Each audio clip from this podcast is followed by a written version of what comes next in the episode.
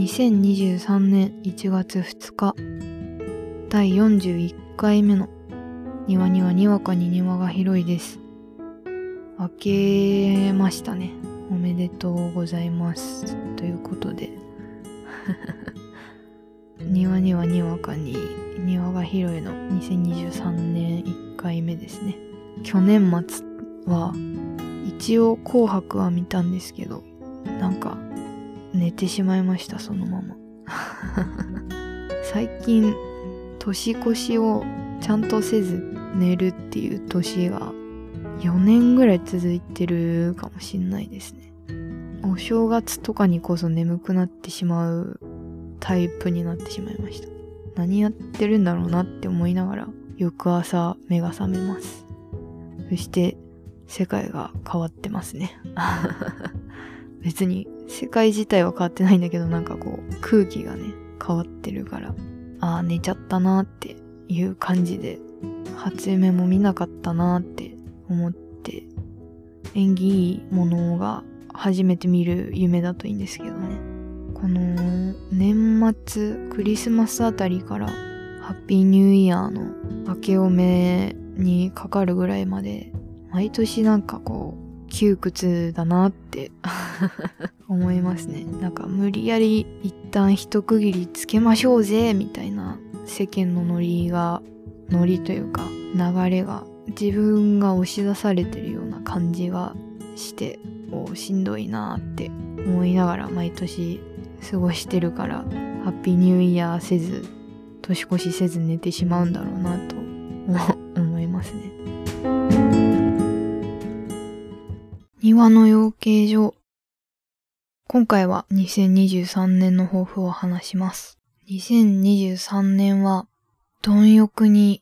いたいなって2022年の12月ぐらいに思いついたんですよ。っていうのも、割と前々から言ってるんですけど、趣味とかないし、なんかこう、作る系の？趣味とかもないし、そうかと思えばオタクになれるまで見ている推しとかいないしなーっていうのは、趣味を見つけたいと思って、その意味でいろんなことやってみたいなっていう気持ちから貪欲にっていうのも一つあります。あと趣味以外のことで言うと、衣食住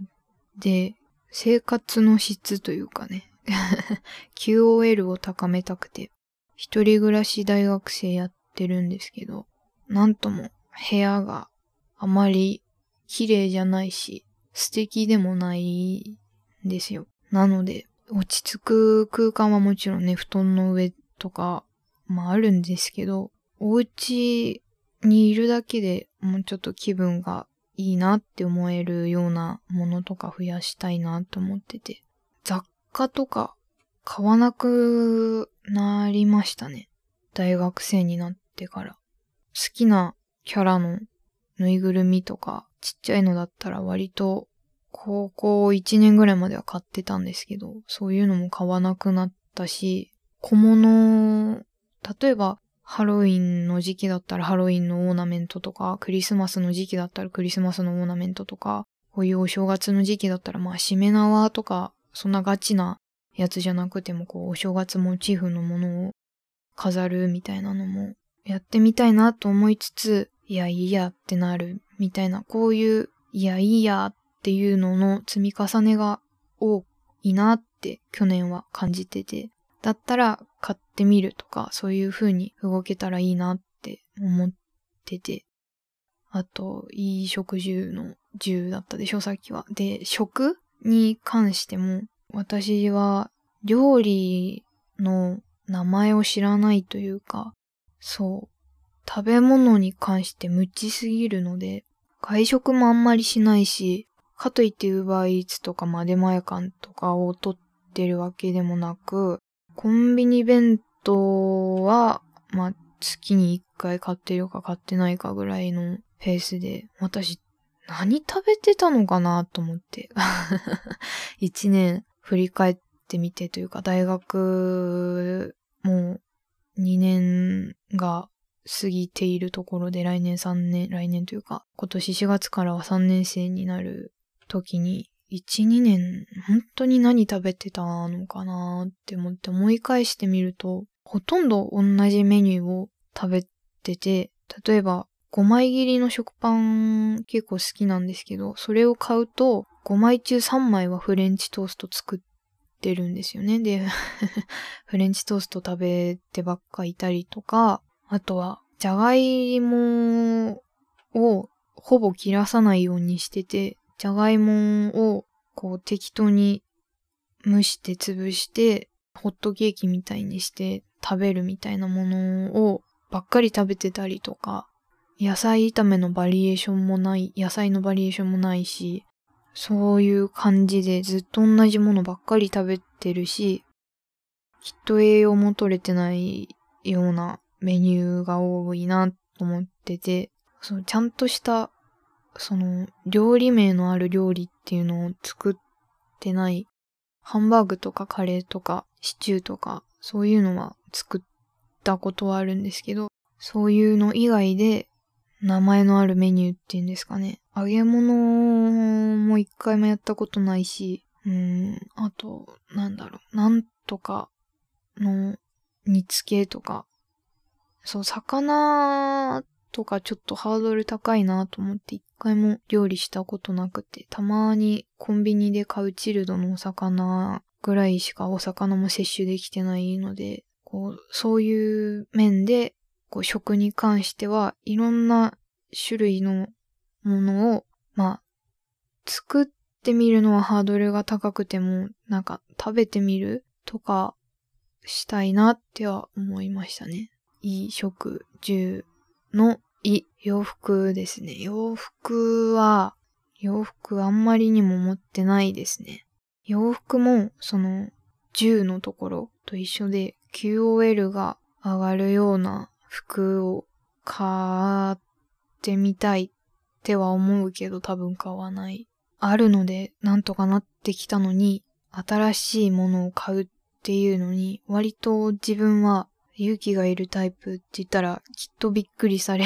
ると思うんですけど、すごい勇気がいるタイプで、そういう衣食住の大事な基本的なものでも、今まで使えてたのに新しいものを買うお金に対してちょっとだけ嫌悪感があるので、そうですね、そういうのをなくしていきたいなっていうのはありますね。新しいのを買うっていうことがそんなに得意ではないっていうか、買うまでがすごく考え込んじゃって、結局買わないってなることが多くて。でも、去年の12月、初めて香水を買ったんですよ。5000円ぐらいだったんですけど。まあ、きっともっと高いのだとね、2万とかするのもあるし、大体の相場が1万ぐらいの香水とかが多い中で5000円はきっと安いんだろうなと思いながらでもそれでも私にとっては結構な出費で、今まで香水なんか使ったことないのに買うってどうなんだろうと思って、しばらく悩んで、まあ買ってみるかと思って買ったんですよ。で、その香りがコーヒーの匂いですごい普段使いも甘ったるくないし、なんだろうな、寝る前とかでも結構落ち着く匂いで、ああ、5000円出してよかったなっていうことを経験したりしたので、ってしまえば割と満足はできるんですけど、買うまでのその一歩がすごく時間がかかるし、足が重いので、うん、そういうのをもっとこう、欲のままに もう貪るように変えたらいいなとは思うかなって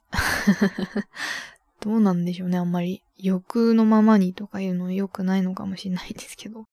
うん、貪欲に行きたいなっって思います。自分自身も消極的な方ではあるんですけど、その消極的になってる理由が、なんかわけもなく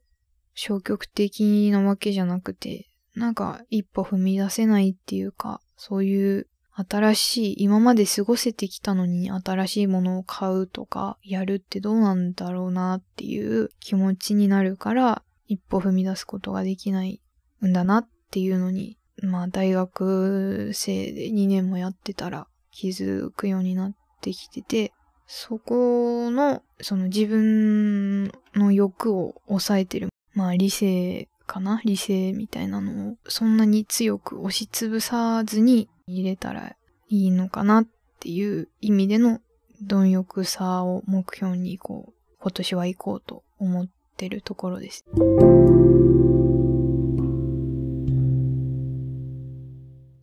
庭のガーデニング。このコーナーでは私、庭の好きなものをお話しするコーナーです。ま2023年の抱負を話して、この回終えてもよかったんですけど、どうしても2022年末に、まあそれもクリスマスイブの日に一人で見に行ったそばかすっていう映画の話がしたくて庭のガーデニングを撮ってます。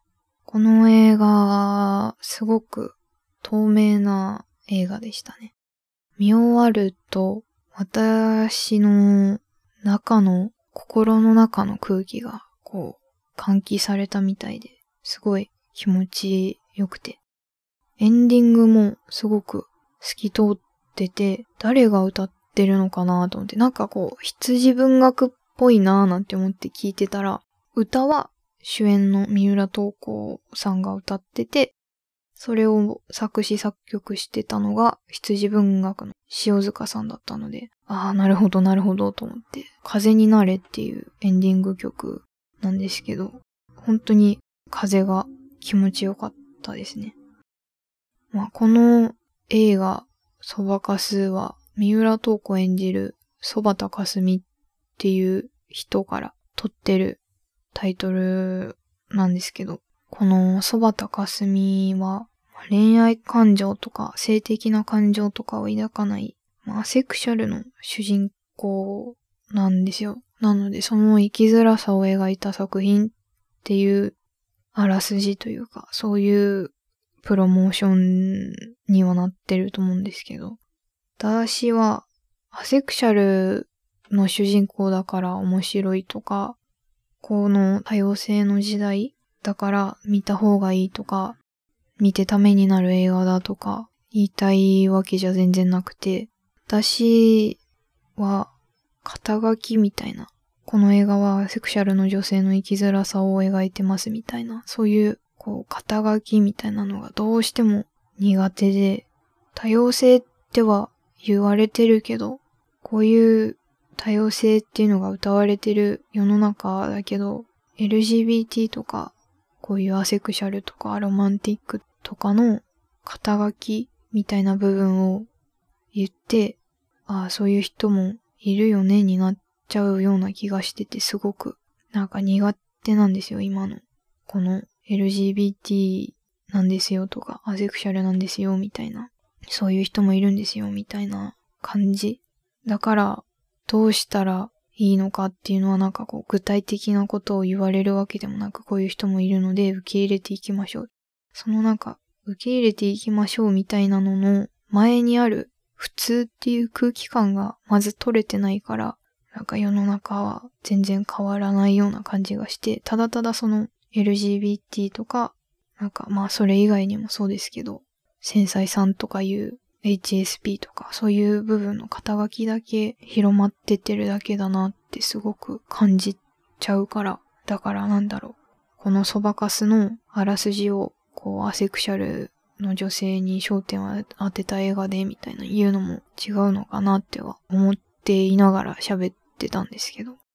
このそばかすの映画の中では一回もアセクシャルっていう言葉は使われてはこなくて、まあ恋愛感情とか性的な感情が湧かないんですっていうのはあったんですけど、まあ、あと、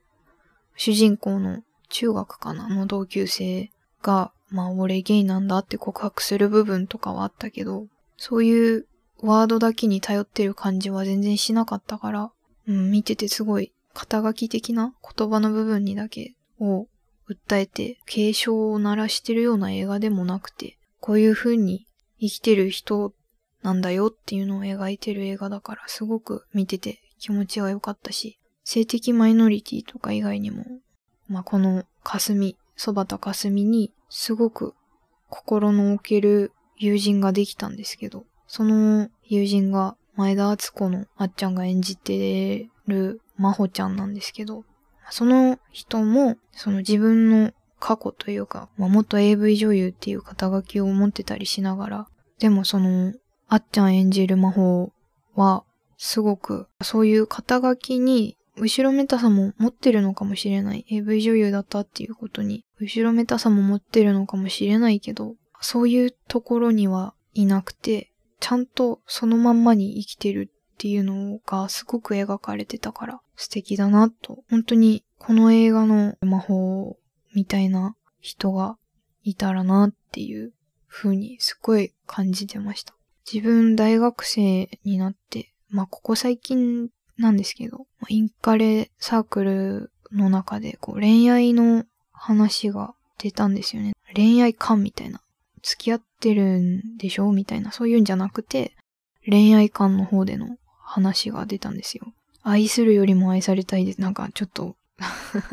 ワードが重たいんですけど、愛するよりも愛されたいとか、なんかそういう、そう、好きな人には好かれたいのか自分が好きに生きたいみたいな、なんかそういう話題が出て、まああの、あるなしクイズじゃないんですけど、そういうのをやってた時に全然リアルな感じでわからなくて、シンプルに友達とかの言う彼氏との関係みたいな話に、はてなっ思ってたっていうか、なんかこっち、私はうなずくしかできなかったりして、まあ、それは自分が恋愛したことないからなのかもしれないけど、どうなのかなみたいな部分があったりしながらいて、漫画とかドラマ見てまあ、キュンとはできる方ではあるから、まあ、どうなのかななんて思ってて。うん、でもなんだろうな。こう、大勢の人の思う普通っていうのとは自分は違うのかなみたいな部分はあったりしたので、この映画があるだけでちょっと落ち着くなっていうのはありましたね。共感ではあるのかもしれないけど、単純な共感だけじゃない部分で落ち着いたなってすごい思う。このそばかすのラストシーンもすごく良くて、それがこう、バチッと私のなんかハマったなと思いました。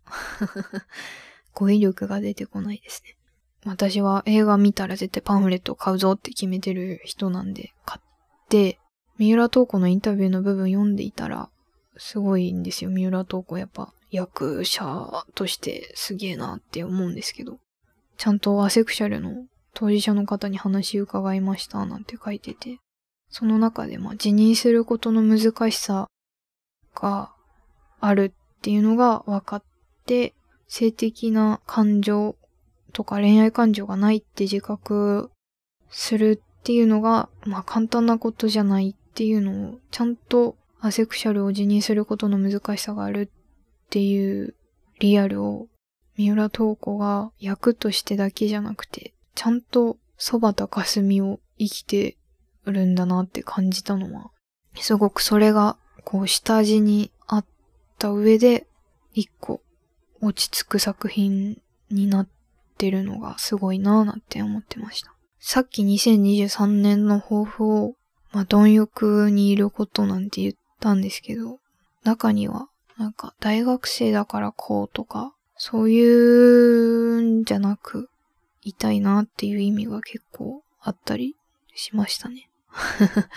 なんかそう、貪欲さなんて言うと、大学生だと性的な意味っていうか恋愛欲求みたいな意味が含まれてるのかななんて思われるのかもしれないななんて思ってたけど、そういうんじゃなくて全く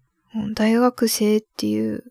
肩書きでもなく、一個一個のなんかマイノリティだよっていう肩書きでもなく、ただただ自分の、自分の中のものを向上させていきたいなっていうことが一番強くて、そういう意味の貪欲さだから、こう自分がさっき言ってた貪欲さっていう2023年の抱負を支えるというか、後押しする上で、このそばかすっていう映画がすごい大事だなと思って、この話どうしてもしたくなって喋ってましたね。だから本当に素敵な透明になれる映画でした。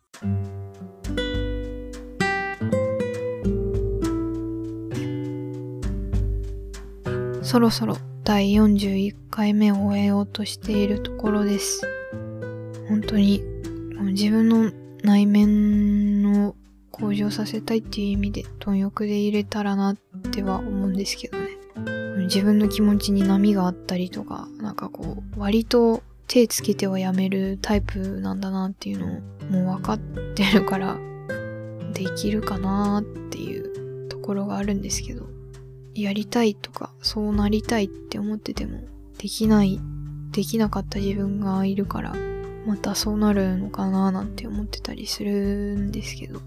とりあえず、スタートラインは貪欲で、こうやって喋れたっていうのは、貪欲で入れたってことなんじゃないかなと思って、スタートはなんとかなったぞって思ってます。どうなるかな。とにかく2023年をちゃんと過ごしたいなって。去年はよく地に足がつかないなんて言ってたんですけど、そういうことなく過ごしたいななんては思ってるけど、どうなることやら。また、二のつく日には庭がにわかに広い庭を開きますので、お楽しみに。では。